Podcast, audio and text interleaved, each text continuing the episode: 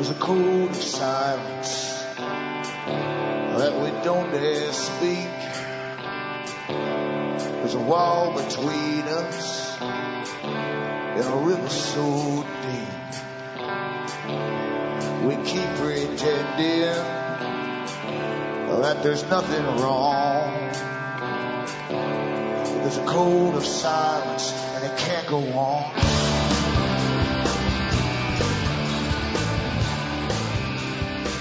Hi folks, I'm Alan Watt and this is Cutting Through the Matrix on the 7th of December 2012. For newcomers as always, please go into cuttingthroughthematrix.com and help yourselves to lots of free audios where I go through the system you're born into and you've lived into all your life and how your parents lived through it too, grandparents as well. You're living through an agenda, a planned agenda, a script if you like, where all major things that are happening are happening across the whole planet at the same time as far as laws go and rules go and integration of countries into amalgam- amalgamations, basically, or consortiums or monopolies is, is the truth of it actually, and, and going into this world type government. I go into the history of it, who came up with the idea a long time ago, uh, the massive funding it got at the beginning with all of its members who were big bankers of their day, and their sons took over it in fact, and, and eventually called it the Royal Institute for International Affairs, which now runs most of the media across the British Empire and parts of the world. It's other organizations because they can't use the word royal. It's called, called Council on Foreign Relations and they use them in the States and elsewhere across the world. And these guys literally uh, have a monopoly on every story you get told.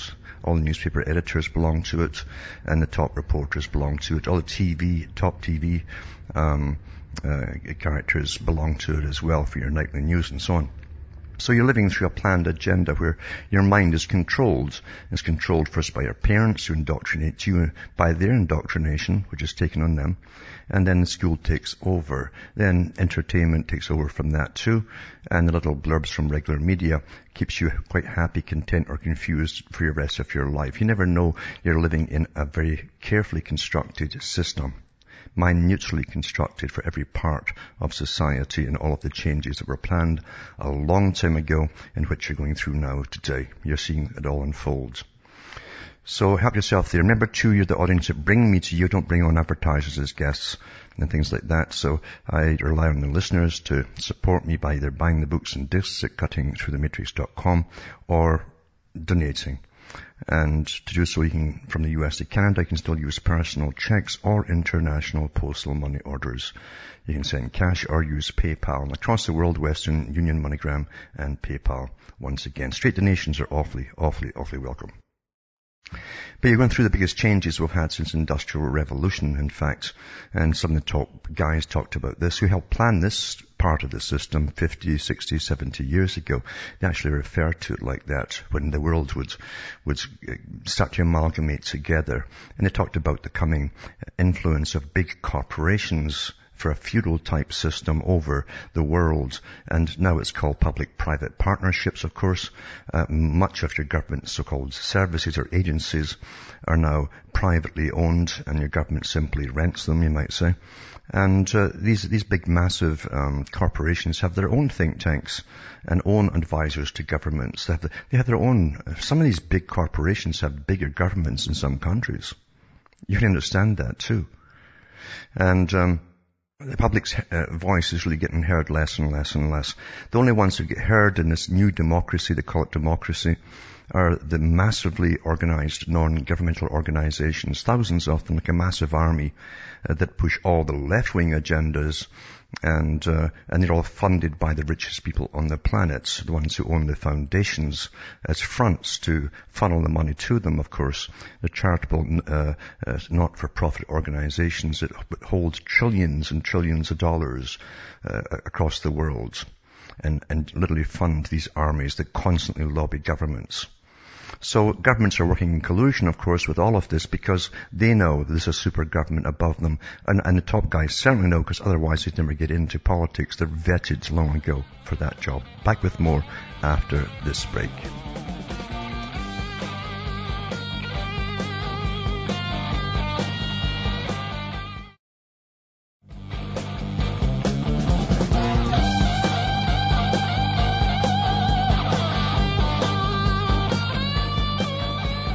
Hi folks, I'm back cutting through the matrix and you understand everything today comes through the United Nations. All laws have been for a long time actually, right down to your building codes and all your uh, rights for what you want to do on your land, um, septic codes, everything comes from the United Nations. Again, the United Nations is a parallel uh, government in a sense. It's not the boss. They, they're owned by the bosses. But the United Nations is a massive bureaucracy. They have a department for every department to match your, your national government. And even more too, because they also run all the NGOs across the world.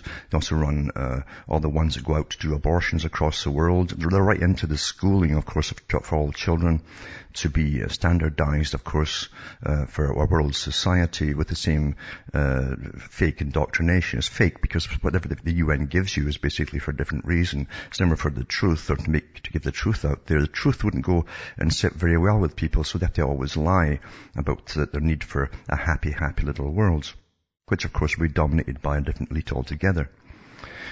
But anyway, the United Nations is, is, responsible for, for getting all governments to sign different treaties, treaty after treaty after treaty, apart from the climate change treaties, etc., uh, and the Kyoto and all the other ones that they've, they've pushed governments to sign.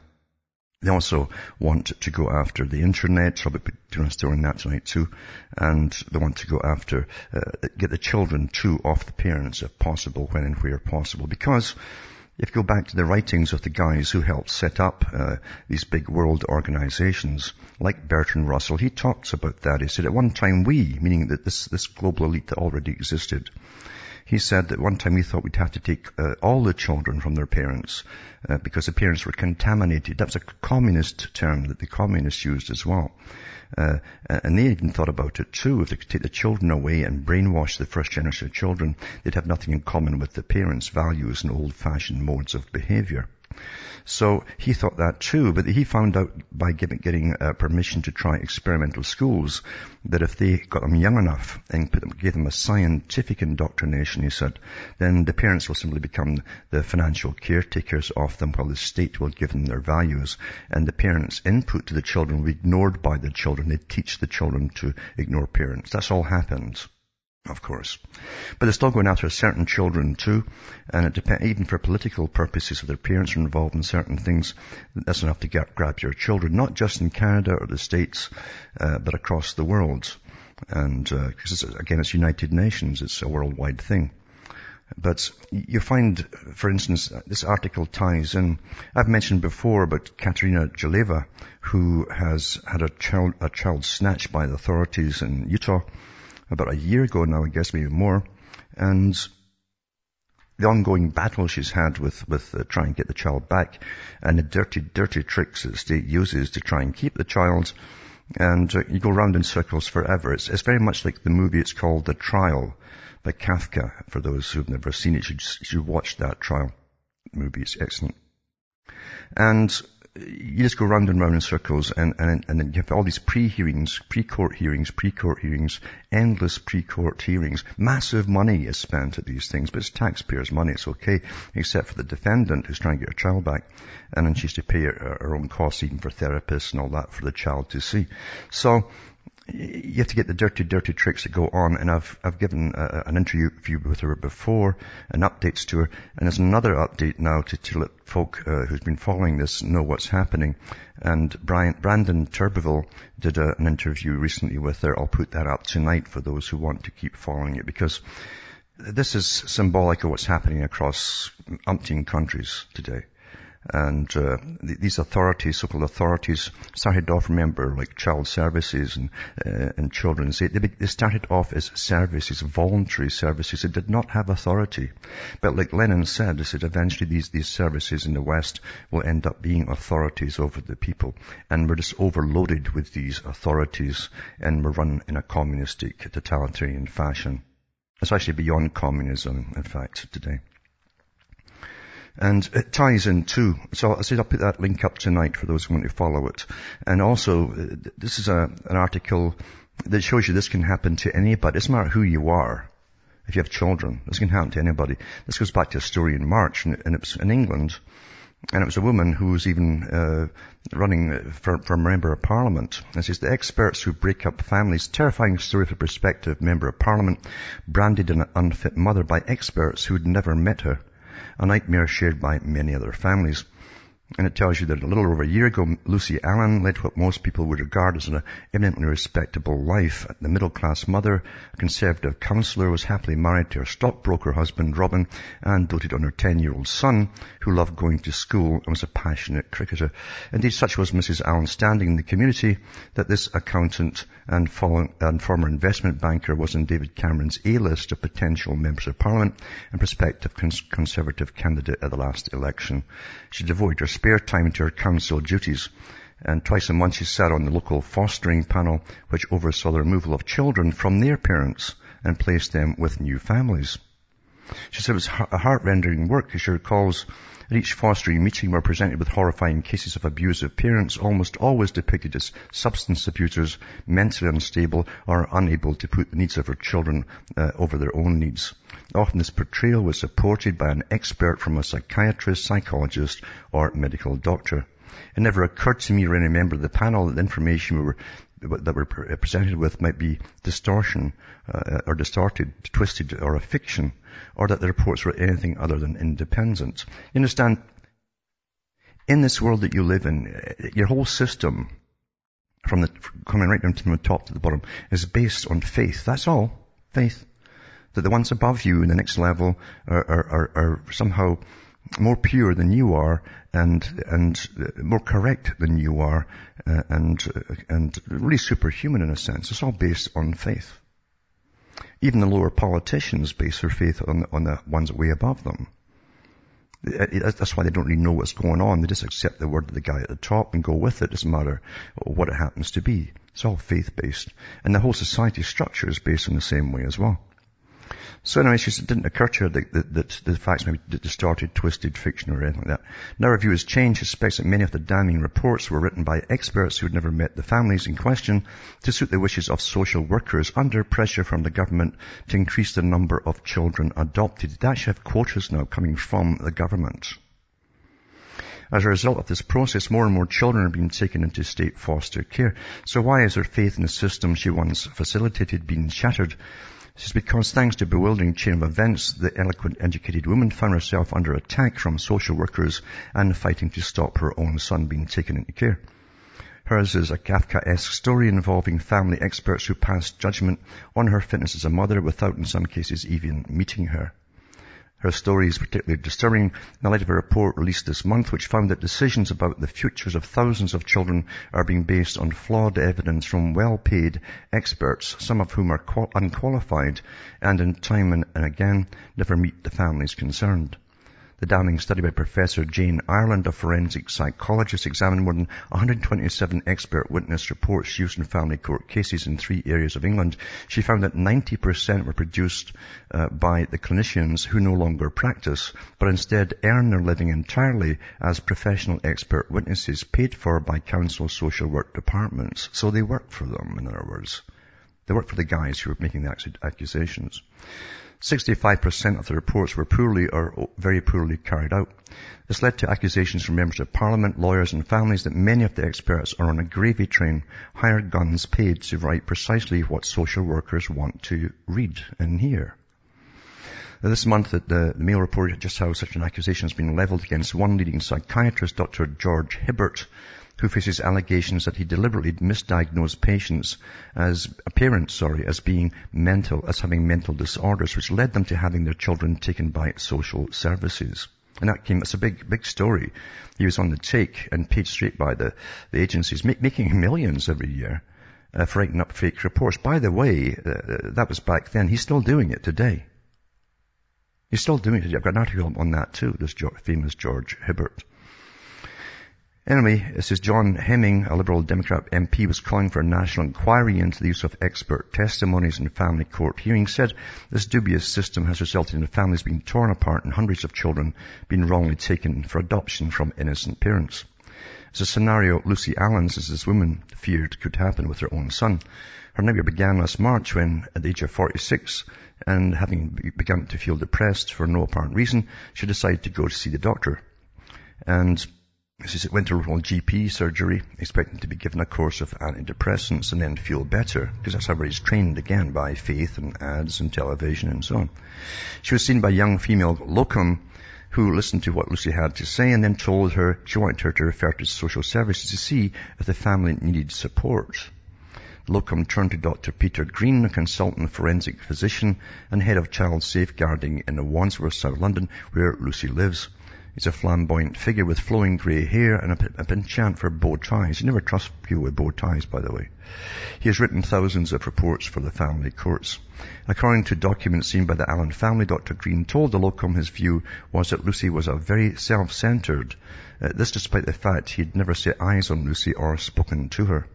When she later complained about the conclusions he'd drawn without even having seen her, the doctors alleged to have told her he had reject, uh, relied on a gut feeling.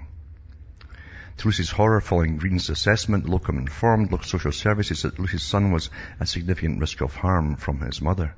Thus it was that a woman whose job had been to make decisions in the, in the fostering panel about whose children should be removed from their family suddenly found herself under the most intense scrutiny. Instead of reading reports on another's mother's emotionally abused child or her chaotic home life, I was reading the same accusations and reports about me and my family it's kind of like being uh, probably in the Communist Party in the Soviet era, and you were the good communist, and you went along with it all and without question, and did all the things that were nasty for other people, but you believed in it and so on. And then you find they, they accuse you of something, you're up in court, you know, when you used to confess to everything. It, it just blows your whole reality away. Because it's all based on faith. Back with more after this break.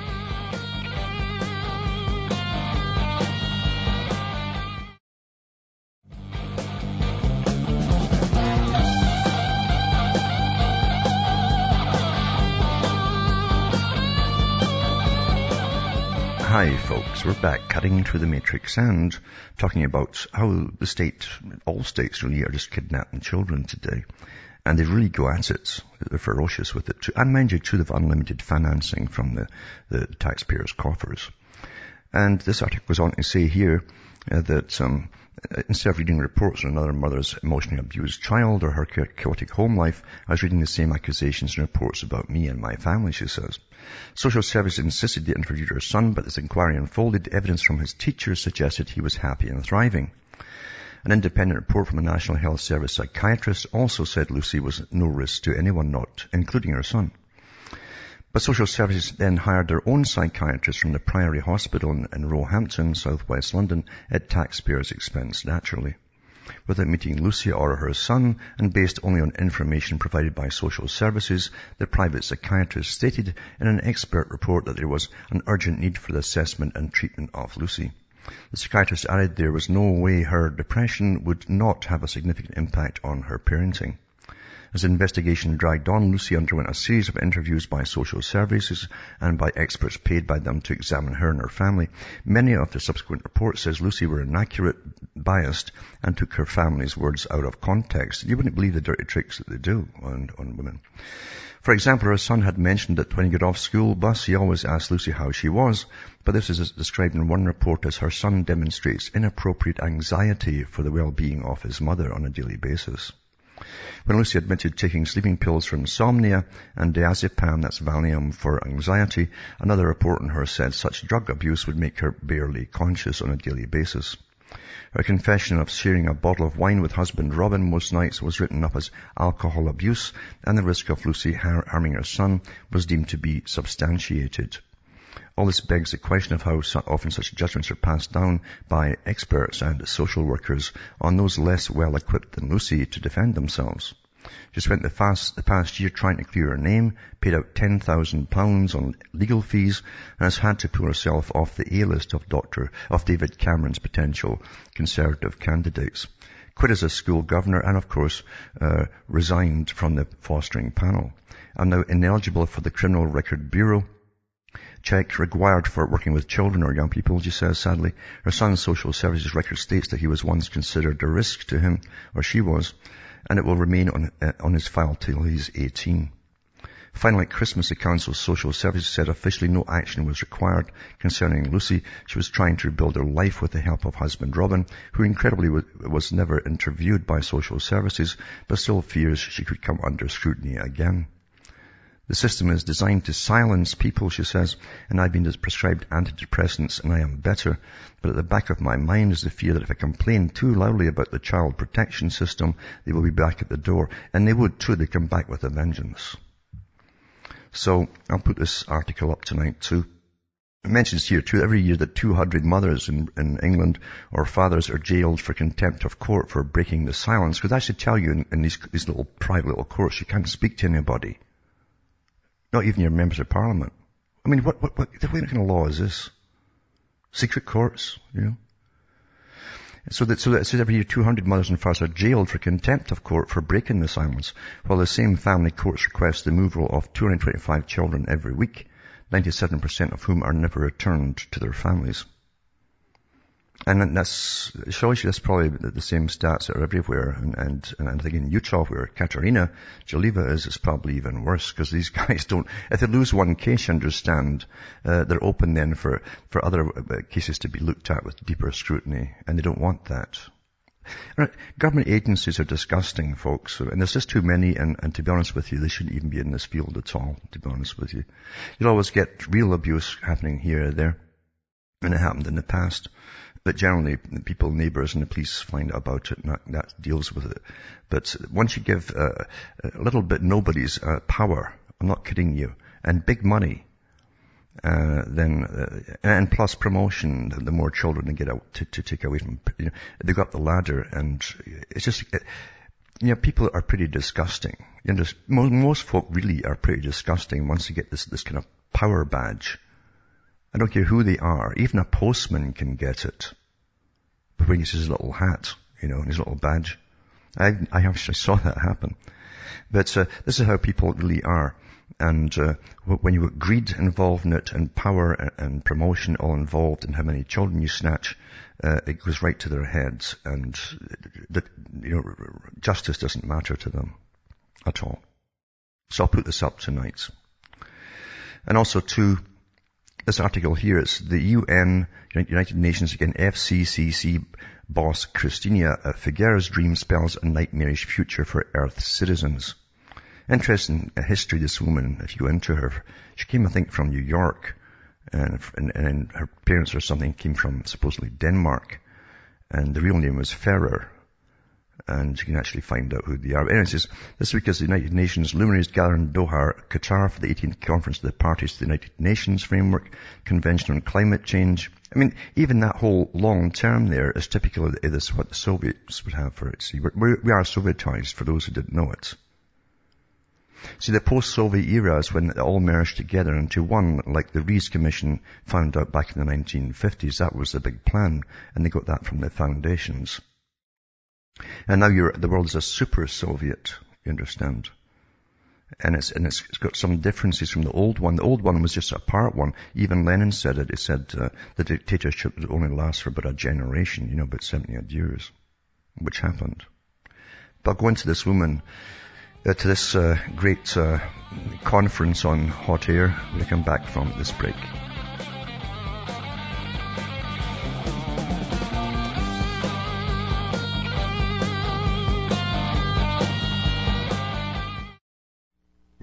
Listening to the Republic Broadcasting Network because you can handle the truth.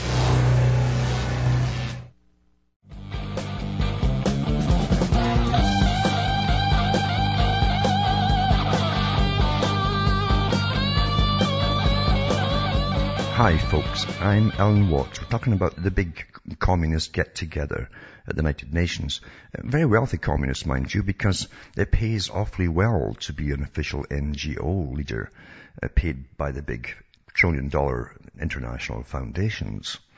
And they've never had so much power or salaries and jet setting as they have today, you know, as they fight for all our freedoms, supposedly, even though you never elect them for anything. But anyway, now, a lot of the communists did move into this whole greening area uh, when the so-called the, the, the, old type communist uh, system went down.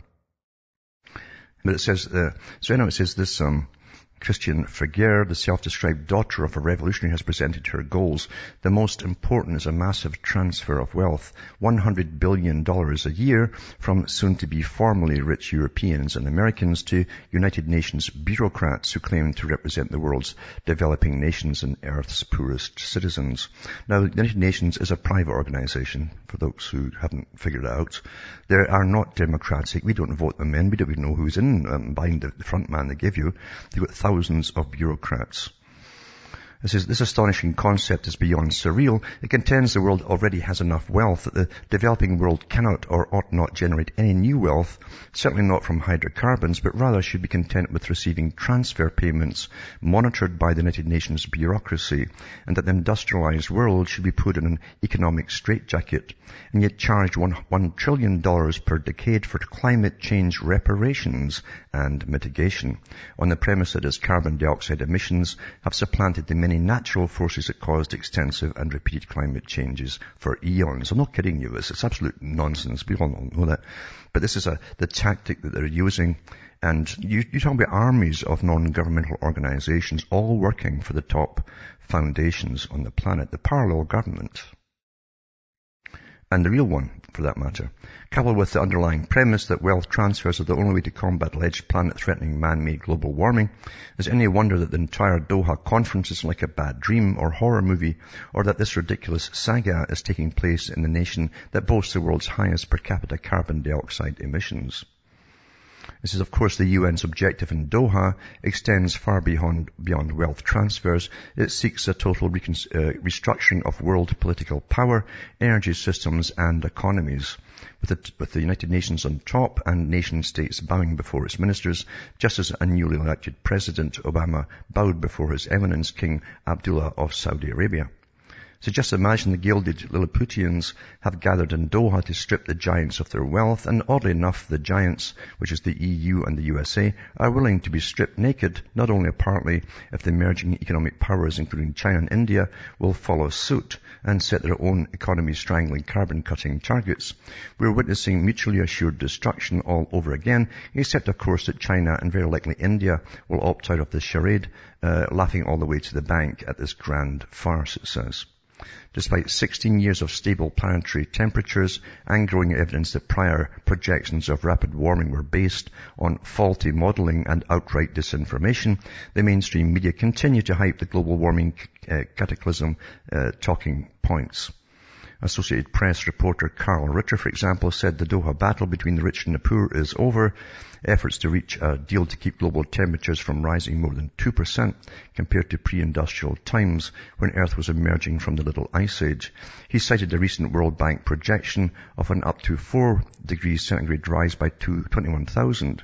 Even a worse, New York Times reporter James Atlas, in the wake of uh, Hurricane Sandy, warned that the Big Apple will likely sink beneath the sea in the next 50 to 200 years. Both predictions have been buried somewhere in Nostradamus or the Mayan calendar. Meanwhile, back in the real world, the Energy Information Administration in 2011 forecast a 53% jump in world energy demand from 2008 levels by 2035. And the International Energy Agency predicted that the US will be the world leader in natural gas production by 2015 and oil production by 2020 with Canada not far behind. More to the point, despite Figueres' blathering about increased investments in and reduced costs of clean energy, the fact is that all natural gas and yes, even coal will furnish much, if not most, of this expanding demand for energy. Expensive, subsidized, land-hungry, wildlife-killing, food price hiking, renewable energy will remain a small niche player for decades to come. So, it doesn't matter, I've said before, this has been a big planned agenda, and even the Rothschilds were in it from the very beginning to do with carbon credits and so on, and uh, they planned it all out. They put their motions forward in Britain and elsewhere, and uh, through Parliament, and they want their own private bank in Switzerland to, for all the carbon credits the world to go through. That's an awful lot of cash they'll make overnight in credit money and interest and all the rest of it. It's, it's just a you know, see, the big things in life, are, the people are never consulted on anything, and yet you still believe you're in a democracy. It's such a joke. All the big things that happen, uh, we're not consulted whatsoever. We've never been consulted if you even want these guys uh, uh making decisions for us. I mean, the United Nations is a private organization. All these NGOs are private organizations working for private foundations. Where's the democracy in any of this? It's not there at all. This is a giant con, folks.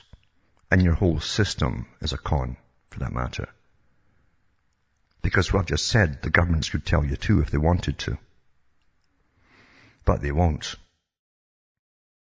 And also, the United Nations, again, another article came out. They want to work towards implementing a standard for the internet that would allow for eavesdropping on a worldwide scale. The conference in Dubai this week, the ITU members decided to adopt the Y2770 standard for deep packet inspection, a top secret proposal by way of China that would allow telecom companies across the world to more easily dig through data passed through across the web. Currently, UN implementation of deep packet inspection or DPI on such a global scale will allow authorities to more easily detect the transferring and sharing of copyrighted materials and other protected files by finding a way for administrators to analyze the payload of on, offline transmissions, not just the header data that's normally identified and interpreted. Anyway, the UN wants um, total control over over the internet, you know, to keep everything running smoothly in their direction. And believe you me, there's not a darn thing you can say or do in this day and age. I don't care if you encrypt stuff or not, it's making a darn difference at all. It's, uh, it's easy stuff for the boys at the top. It's automatic, in fact. And, uh, you know, everything you're saying and doing. And this big uh, kind of communist system for the, the vast bulk of the population, um, is being monitored to see if they're politically correct or not. They've got all your names, they know what our points of view are on different things. They know all this stuff. This is what it's for.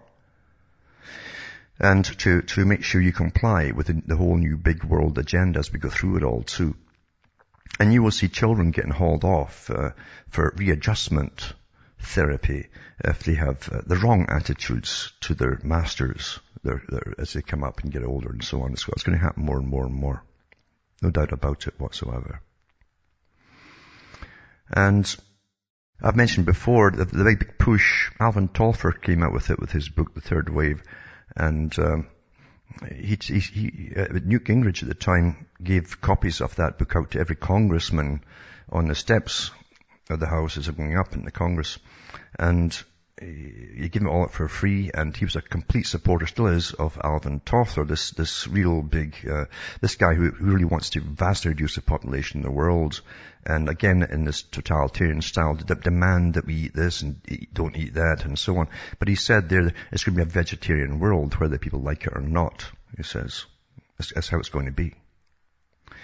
And there's been many, many articles I've read over the years on the same kind of thing. Anyway, here, here you go. Smaller, fewer, thinner, and future for American beef. Is what's become of the U.S. beef industry. The country that is synonymous with steaks as big as Texas is suffering a serious shortage of cattle. The, U- the U.S. national herd is now at an all-time low. Numbers peaked at 132 million head of cattle in 1975. The start of this year, it was down to just under 91 million. Across the US, cattle are sometimes housed in what are called feedlots to be fattened for slaughter. These huge operations on average contain around 3,000, have also suffered a significant drop in numbers, down around 12.5% on last year. All bad news for cowboys, so what's going on? This is the long-term factors in uh, terms of profitability and rising costs, but what's really pushing the decline right now is a potent mix of environmental issues and politics. And the one part was the was the, the, drought they had this year. Every so many years you have a drought, and that happens too. It's just always it's always been. And it says the U.S. has been suffering a desperate drought and so on. And then it says the drought has also affected the yield of grain crops, which are estimated to be around down around 13% on last year. Because U.S. farmers depend on grain to fatten their beef herds, it's increased pressure to get rid of cattle, to get rid of them. And so they are, they're getting rid of their cattle.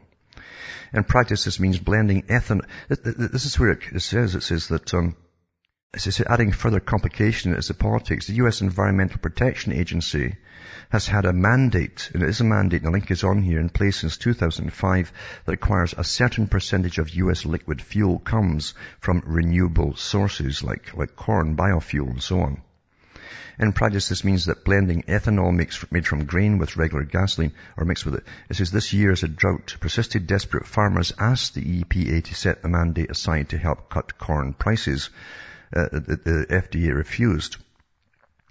it says feeding cattle in Kansas and so on. And it says, um, this year ethanol production will consume a whopping 42% of the corn crop, says U.S. Department of Agriculture. But they're not going to lower it to that and feed it to the cattle. And they knew this, remember, there's lots of articles about it when they first came up with this whole idea of biofuels, biofuel. Another dead thing dead in the water. It costs more to make the damn stuff than it is to, to, to, to, to use actually. It's just the same, and especially when they've never had such a glut of oil. I've got another article put up tonight too. It's from the big boys themselves. And it talks about the oil revolution. Now that there's this, you know, floundering in oil. It says, according to Dr. Stan uh, Bevers from Texas A&M University, this factor is having a huge impact. The U.S. beef industry was built on abundant corn supplies, so when a new source of governmental demand takes away roughly 40% of the corn for ethanol production, the cattle industry must adjust and get smaller. And he says, um, but bizarrely, as the size of the herd has gone down, the size of the individual steers has gone up. The cattle are getting fatter with carcasses weighing around 2% higher than last year, but it won't last. According to Dr. Derrell Peel of Oklahoma State University, the current problem could have long-term impacts on U.S. beef. He thinks it's likely there will be changes in how cattle are fed. Less grain, more grass, lighter cattle. In general, that's the tendency, he said. The incentives have changed to a more moderate animal size. We could well see finished weights moderate or smaller. The future for American beef cattle will be smaller and thinner and fewer. And by the way, they'll be a lot more expensive. And the future of world meat production tastes a lot like chicken, but that's a story for another day. So, uh, that is the future, folks. It was all planned that way a long time ago. Every law they pass, like the one on biofuels, is, and they knew it all too, and there were many warnings about it was going to take food out of people's mouths too, grain out people's mouths, and jack up the costs of, of what's left to the people. And it's the same with the animals too. There's less stuff for the animals. And uh, this is all planned that way. Again, were you consulted? Was anybody consulted? No, of course not. You, you're, you're under totalitarian regimes. And all these damned agencies are, are fronts for other operations. And this is quite a little interesting little story here. It's about, it came up a few times. I've seen it over the last week or so. Sex for student fees man. He's a man who, who advertised in British papers, uh, where they pay the fees of female students. Uh, uh, in order to get them uh, dates with really wealthy businessmen. this was the con this man pulled. And then of course he, he was a guy who would find out if they were up to the task, you might say, and uh, he would sort of test drive them.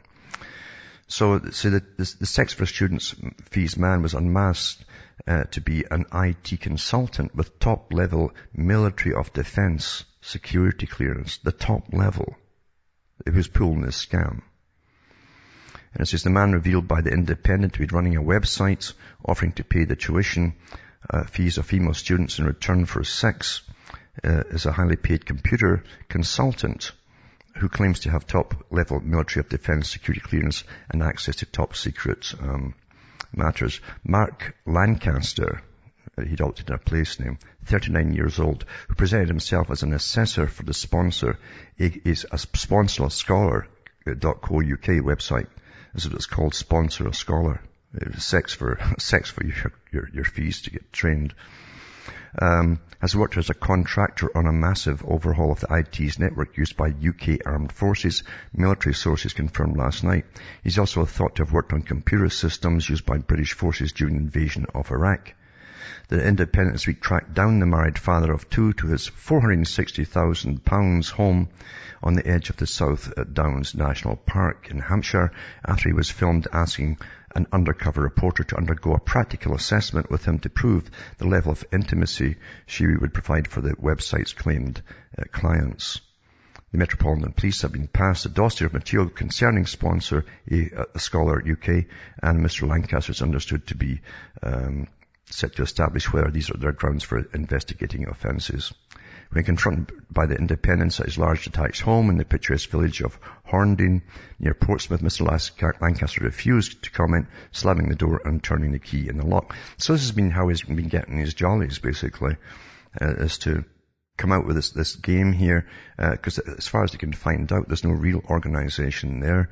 He, he used someone else's, um, uh, site identity and he also, uh, had a lot of freebies, you might say, by these young girls. Uh, so he asked them to dress up like young schoolgirls and all the usual stuff that these guys seem to be into that are into these $460,000 pounds or pounds homes.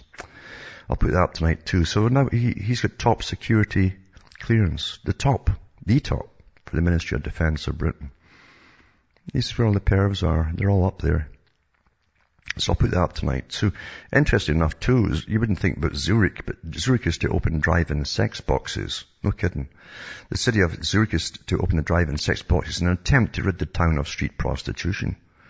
So it says, um, the council has approved a plan to build the boxes which will, it hopes, provide a discreet location for prostitutes and their clients to conduct business when they open in August next year.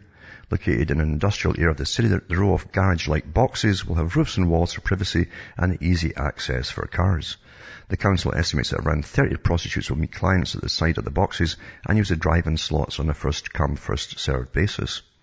The, the big difference is that until now prostitution has been in the public space. Michael Herzig from Zurich's social welfare department told Swiss Radio, now we're going into to changes to move it from the street to a private space in an old industrial area which belongs to the city. It gives us the possibility to define the rules of prostitution in this area. So the opening of the sex boxes will with a major reform of prostitution laws in the Swiss city. Prostitution will be outlawed in certain areas of Zurich where it's taking grip and led to local complaints about women being harassed in the streets and uh, the activities of pimps. So, so the government's get into the sex business basically and they'll get licenses and all that kind of stuff. And uh, it says here uh, that they'll have to uh, take out a medical insurance and buy a £26 license to order to, to ply their trade. Plus they'll get taxed too, I guess. So quite something as the world changes, isn't it? Back with more after this.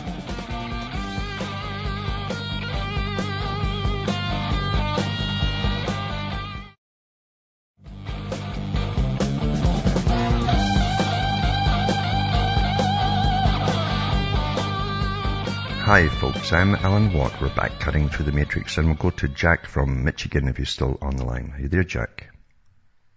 Hello? Yeah, um, the last uh, couple of days we've been talking a lot about gender bending chemicals and all that. Mm-hmm. And uh, I just have been reading through a book by Carl Jung called Psychology and Alchemy.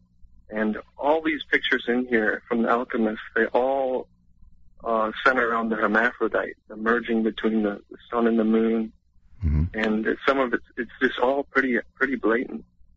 Um, yeah.